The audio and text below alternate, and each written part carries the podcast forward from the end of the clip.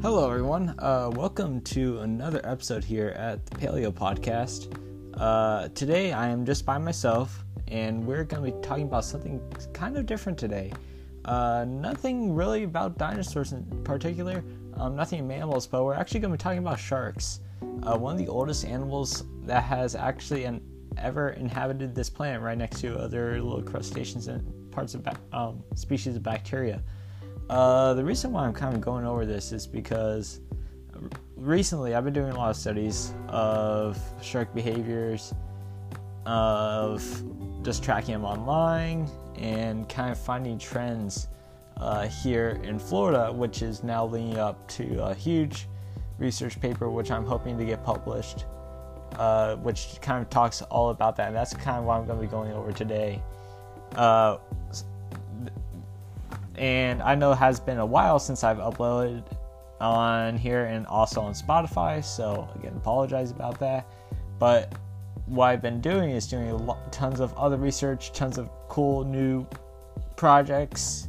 Uh, been traveling the country actually quite a bit this past summer, and uh, yeah, it's been tons of tons of fun stuff going on, and let, us just say this episode just only covers just some of the research that I've done this summer. Uh, to kind of start everything off, I over this past summer I actually visited a lot of aquariums, and what really got me interested is how these sharks um, in some of these aquariums. Uh, for example, I went to the Georgia Aquarium in Atlanta, Georgia and kind of saw how some of their smaller species of sharks interact with their larger species of sharks and how those and how the shark population of these tanks actually kind of interact with their surrounding uh, fish and other organ and other organisms, if you want to call it that. Uh, what got me thinking is because in in all reality, uh, Florida is one of those spots where for fossil hunters that that they want to come to find shark teeth. I mean, for most fossil hunters, I feel like any fossil hunter that comes in from out of state that comes to Florida has to at least come home with at least one shark tooth. It's just a thing. I don't know if I'm uh, judging or like uh, assuming anything at that at this point, but hey, I'm not sure. But uh, but these studies, or just kind of these general observations I've been making, um, then with the amount of hunting I've been doing this uh, summer as well, just hunting in random locations and, and all these uh, Pleistocene deposits, mixing with some Miocene, small, very small Miocene deposits, kind of got me thinking. Uh, um, just notice how these larger Miocene deposits are full of all of these prehistoric shark teeth in certain spots of Florida, um, how plentiful the actual teeth are.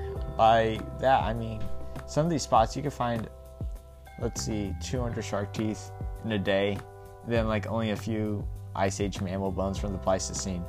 Uh, then if you go to another spot, you'll you'll find maybe like, for example, where I hunt, uh, you'll find like one sh- one or two shark teeth and like tons of mammal uh, fossils, which I mean shows kind of a how different geologic spots are, um, are composed are comprised of these different formations. But then if you kind of think of that in relative to if you're researching Florida's past geologic history, uh, you actually start kind of finding this trend that trends actually can be seen in the, in the topography maps. So, uh, looking at elevation of Florida and in retrospect to other other areas of Florida.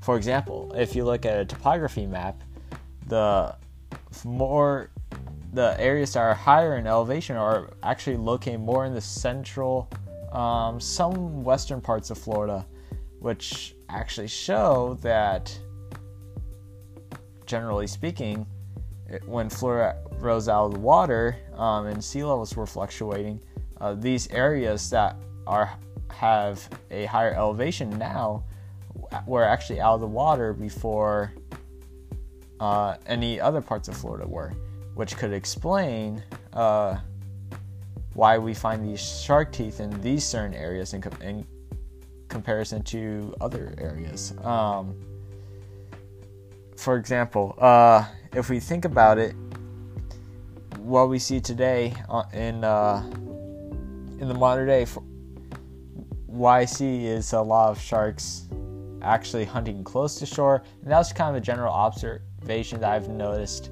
uh, for a long time now, but I really haven't thought about recently. But uh, if you're a Floridian, you probably have seen in the news lately all these sharks actually coming very close to shore. Uh, and I started noticing that because near where I'm at, there was actually a sighting of a tiger shark that was uh, literally within the um, can name the general area of the water, but literally nearly a few feet from from the shoreline, I guess if you want to call it that. But uh, that kind of got me thinking about this these trends and then kind of lining that up with modern day and saying putting two and two together and saying all right so there's kind of a certain trend that's happening here. And is that visible in the fossil record at all? Because i mean a lot of the animals that we see today that we see in the fossil record for example like alligators and turtles uh, we just find these fossils in certain locations that that ha- show these trends uh, prime example of that are crocodilians and how, uh, well, to be more precise, I want kind of going into uh, the the Cretaceous crocodiles that you find the Hell Creek Formation in Montana. Uh, in that area, in the Hell Creek Formation of Montana, you find a lot of late Cretaceous uh, plants that kind of resemble what the Florida Everglades are like today. And then you kind of find those trends with those plants, with the alligators, or the, not alligators, the crocodilians and the crocodyliforms and the turtles that are in the area, then you kind of find those trends on, oh, now we can start piecing certain things together. And now, then we can study fr- from there how those animals interacted with larger animals.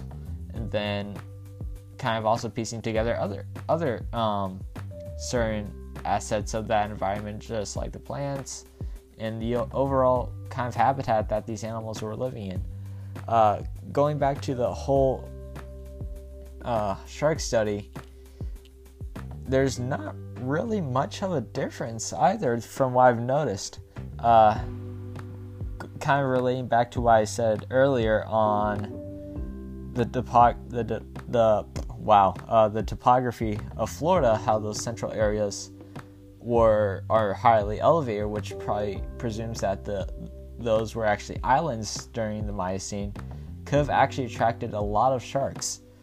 Um, from what I have researched, Florida really hasn't changed globally uh, for since the Miocene. Of course, we, of course, the continents still were moving uh, during the Miocene and whatnot. Therefore, we probably weren't. Our what I'm trying to say is our continents where they're positioned today were more than likely not positioned the same spot 17 million years ago. Uh, but yeah, close to where they are today. And what I'm trying to get at is um, Florida's uh, position in in relative to the equator. In relative, wow. Uh, in relation to the equator. There we go. Uh, and what I was gonna talk about here is how is the formation of certain aquatic habitats such as reefs and other um, coral beds and like for example um, the indian river lagoon which holds a lot of um, resource sources for animals to live there uh, not saying that sharks actually live in Florida rivers, as far as I know of.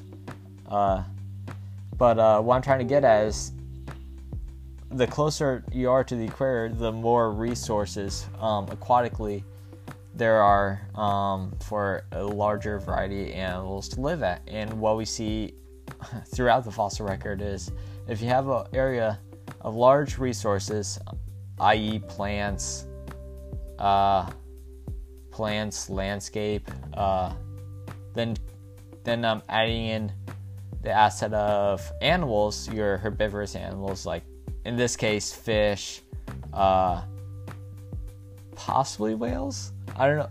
I know today whales don't really get um, so far south um, because of their migration patterns, but who knows? They they, they may have um, really gone down this far uh, quite often back then. I mean, we do find whale fossils here in Florida, but uh, I wouldn't say as often as we do in other spots as North and South Carolina, uh, which is actually something I'm going to kind of get into later in this episode.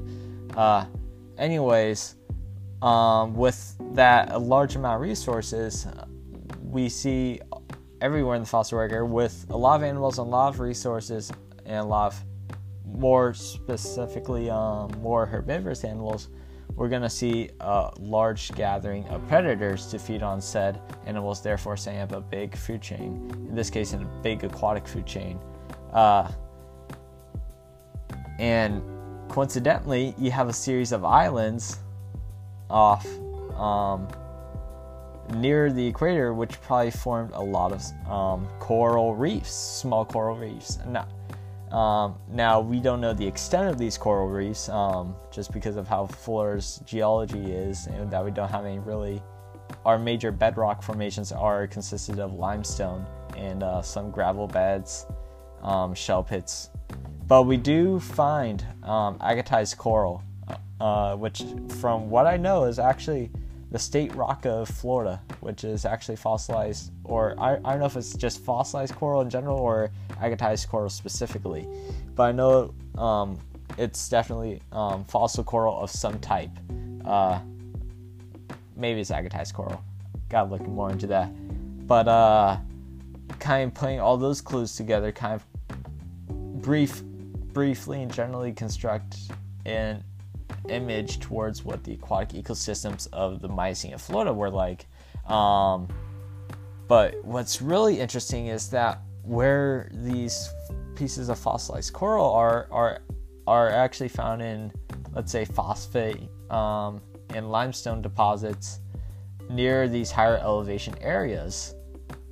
Um, not saying that they, not saying that they were on these higher directly on these higher elevation areas, but they're you know a few miles within these higher elevation areas, um, within to kind of more general, um, specifically go into these areas. I'm talking about uh, Gainesville uh, and kind of more northern regions of Florida in comparison to southern regions.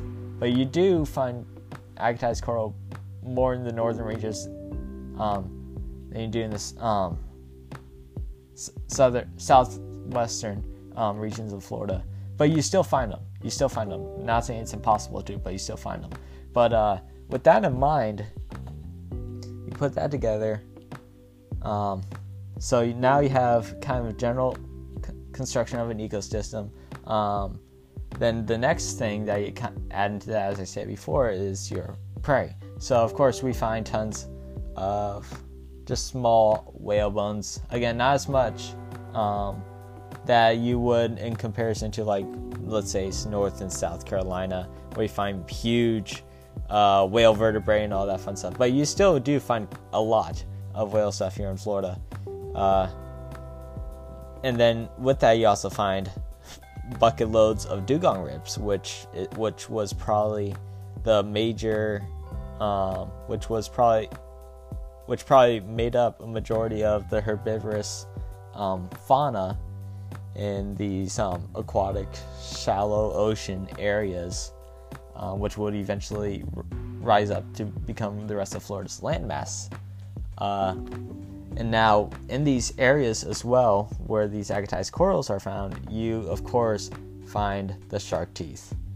Yeah, I mean, hundreds of shark teeth. Uh, kind of going kind of going back a few years for me, I actually visited the Peace River once.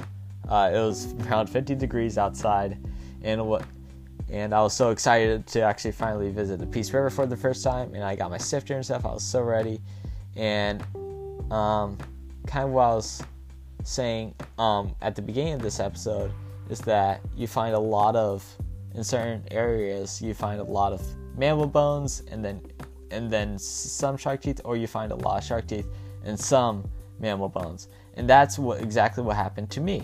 I found around 200 shark teeth uh, just basic lemon shark bull shark hammerhead uh, then like a few let's see like three turtle scutes and like a one random mammal bone fra- fragment.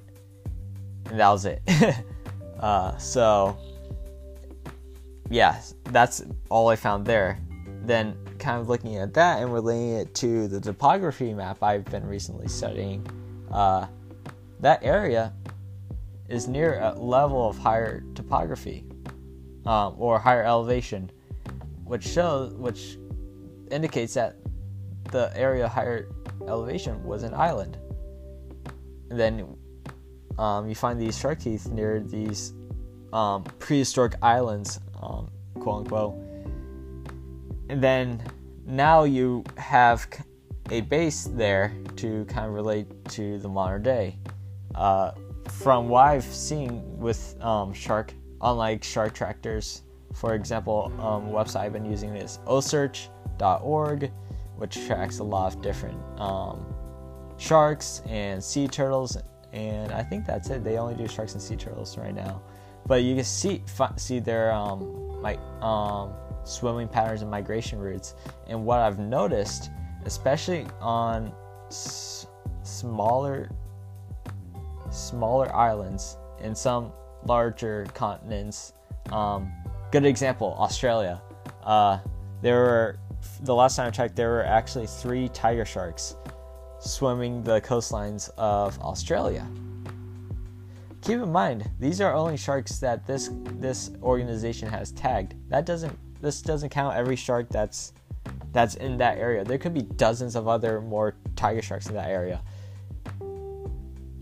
With this in mind, relate back to these areas just like Peace River, where you find all these shark teeth and then you're like, oh, this is near a prehistoric coastline of small islands. Of course, um, from what I know, uh, the islands were inhabited by animals, but yet these islands gave um, kind of an environmental support to the aquatic ecosystems around them. Um, to kind of relate that is to like the mangrove swamps of the Everglades and the Indian River Lagoon, uh, where there's an, not a lot of um, land.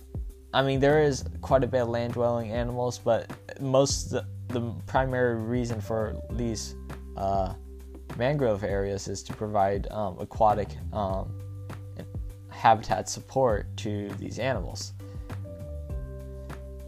And then, kind of noticing that, it's kind of snapped to me, um, stood out to me that, uh, wow, if I found a trend that sharks today live near coastlines, and in Florida you find shark teeth, a lot of shark teeth in areas where there used to be a prehistoric coastline. So it's kind of interesting to see that um, kind of trend there because that actually shows a possible behavioral behavioral um, traits in sharks that may have not even changed for 17, 20 millions of years now. Who knows how far, how long this has been going on? Uh, but the only thing is, I'm kind of bi- biased because I only um, been studying the, um, the, the the big Miocene shark teeth deposits of Florida, and not anywhere else. Like let's for say Morocco with their shark teeth, or like North Carolina and uh, South Carolina. But uh, I, but really, what I'm trying to set here is kind of the the foundation towards our understanding that we could take to other locations, just like South Carolina, North Carolina, uh, Morocco, and to kind of apply this general concept uh, of these um, trends and kind of see if these trends match up into these other locations globally where we find a lot of shark teeth.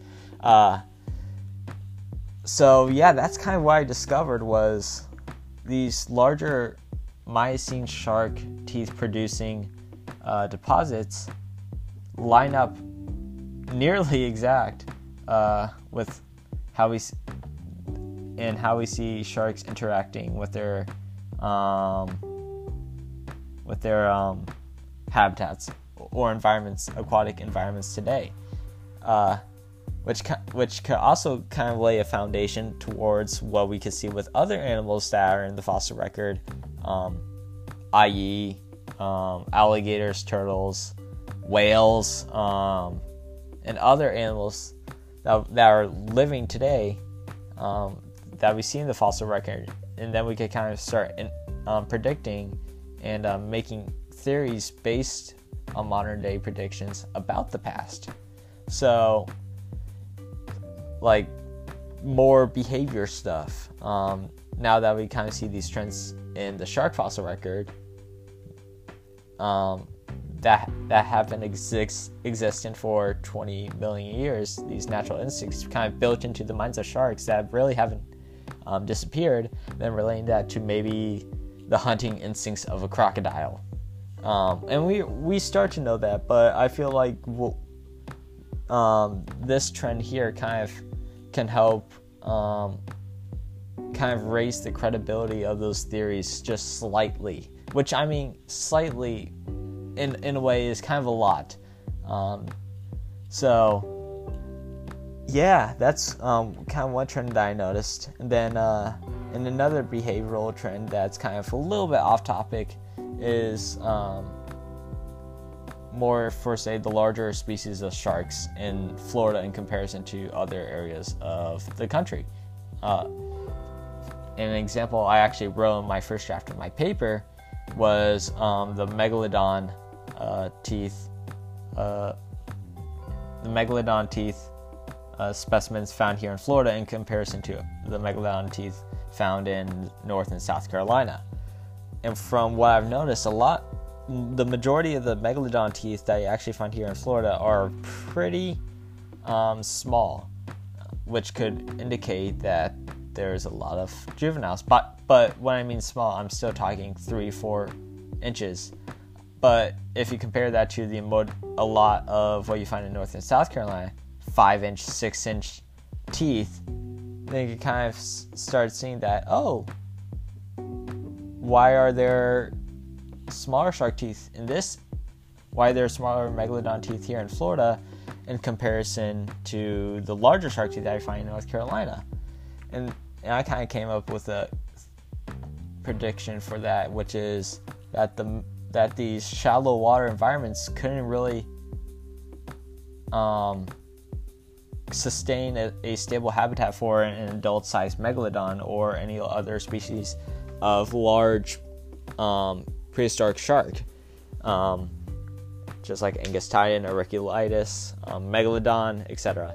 And uh, so what probably happened is off the coast, I mean miles off the coast, uh, the adult megalodons um, came down to breed miles offshore these islands in these sh- more shallow shallow regions of um, the um, the um, ocean. The Gulf Stream that's what I meant.